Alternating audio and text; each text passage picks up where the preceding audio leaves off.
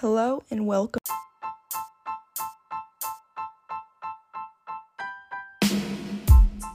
History of African American Professions. This podcast is a part of a larger group of podcasts called Chidziwitso. But here at History of African American Professions, we discuss the history of black business people and black inventors in America. The purpose of this podcast is to educate people on African American topics that aren't well known. This week, we are focusing on black business owners and inventors post Civil War to the 1930s. This time period includes significant events such as Plessy v. Ferguson's separate but equal verdict, the rise of Jim Crow laws, lynchings, and more. However, not everything was grim for African Americans. Some were able to become successful business people and inventors, some of whom we're going to discuss in today's podcast. The first person we are discussing today is a man named Charles Clinton Spaulding, born in 1874. Spaulding was born in Columbus, North Carolina, where he grew up on a farm owned by his father. Around age 20, he left the family farm and moved to Durham and finished his high school education. From there, he worked a few jobs and eventually found himself as a manager of a black owned grocery store. Spaulding's uncle, whom he lived with at the time, founded the North Carolina Mutual Life Insurance Company. Spaulding was soon hired as a part time manager at the company and was later promoted to full time general manager, the only full time position in the company. From there, Spaulding began to build the company. He recruited more than 1,000 employees and opened several locations on the East Coast. He also joined a triumvirate of businessmen to run the business, including his uncle and a man named John Merrick. After the deaths of the two other men, Spaulding was named president of the company, a position he maintained until his death in 1952. The businessman was also politically involved, supporting African American initiatives to better their lives. As a supporter of Booker T. Washington, a prominent black activist who supported African American equality through education and business endeavors, Spaulding strived to incorporate many of the same ideas in his own philanthropy. Our second historical figure is Sarah E. Goode. Born in mid 1850s, Goode was born an enslaved person, but after being freed, she moved to Toledo, Ohio. From there, she moved to Washington, to Chicago and married Archibald Goode, a carpenter and stair builder by 1880, whom she had a few children with. Goode's apartment in Chicago contained limited space for her and her family. To combat this, Goode invented the folding bed, a bed that folds into the wall using hinges to reduce the space that a bed takes up. It also could function as a desk because there were small compartments for storage items. The uh, folding bed was patented as patent number 322117 from the U.S. Patent and Trademark Office, making Goode the first African American woman to obtain a patent. Goode's inventions not only benefited African Americans, but it also benefited all people living in urban areas with smaller living spaces. Her invention changed the way small apartment layouts and space arrangements were, something that is still being used in the modern day.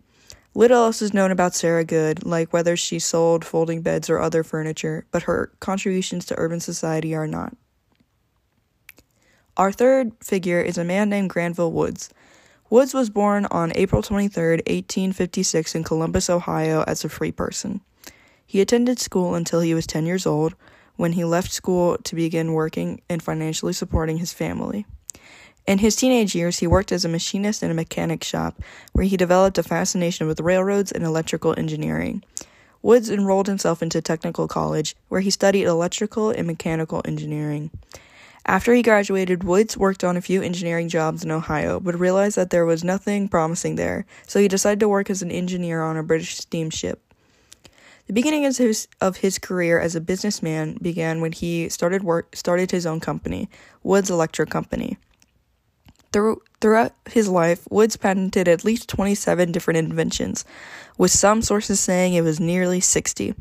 Regardless of the true number, the inventor was famous for a few revolutionary devices.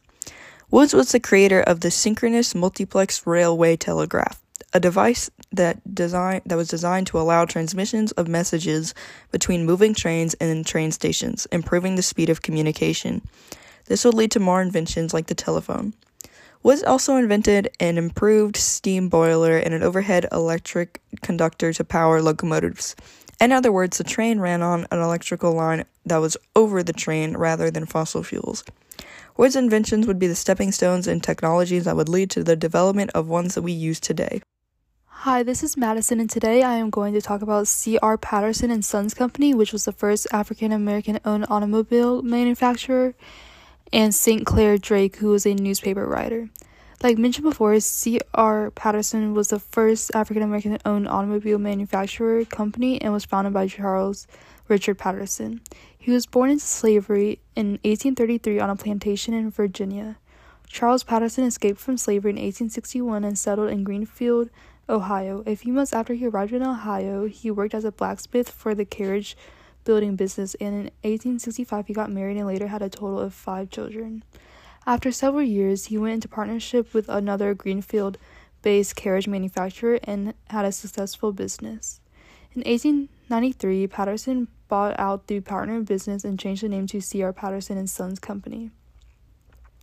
His company built 28 different types of horse-drawn vehicles and he employed between 10 to 15 employees. In 1910, Charles Patterson died and left his business to his son Frederick, and Frederick transformed his carriage business into an automobile company since the demand for automobiles was increasing.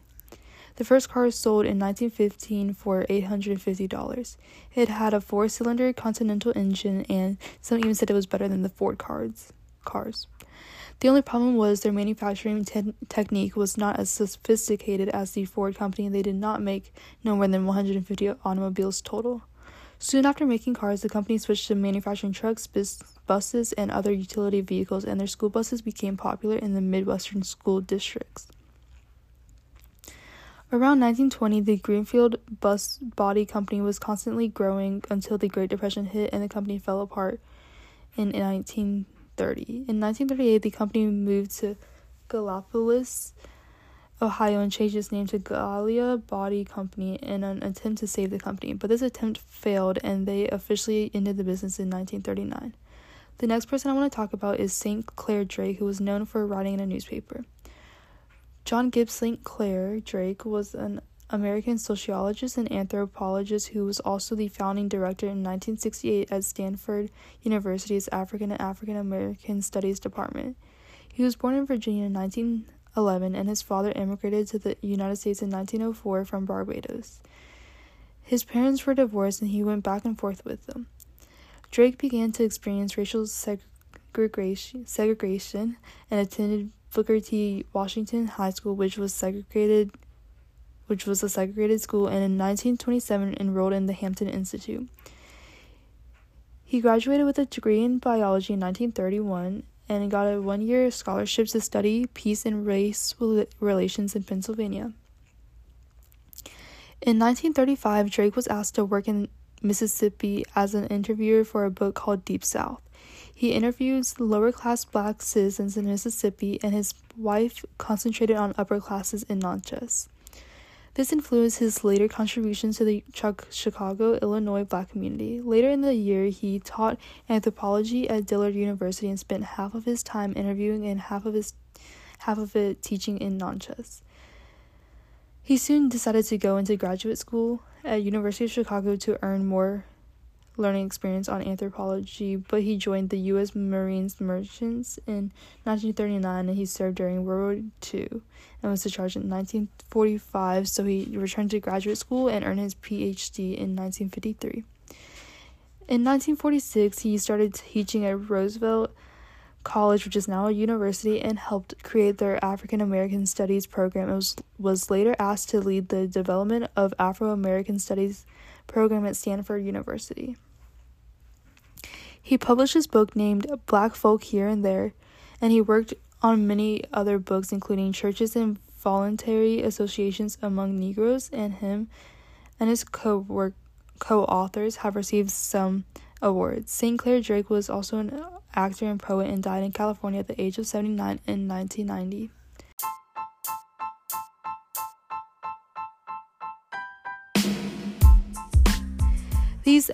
Extraordinary people are the beginnings of a narrative that includes Black success within our history.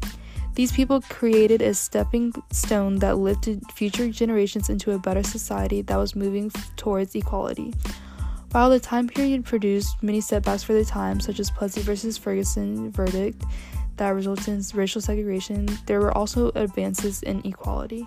One of, one of those equalities is the ability to run a successful business in society.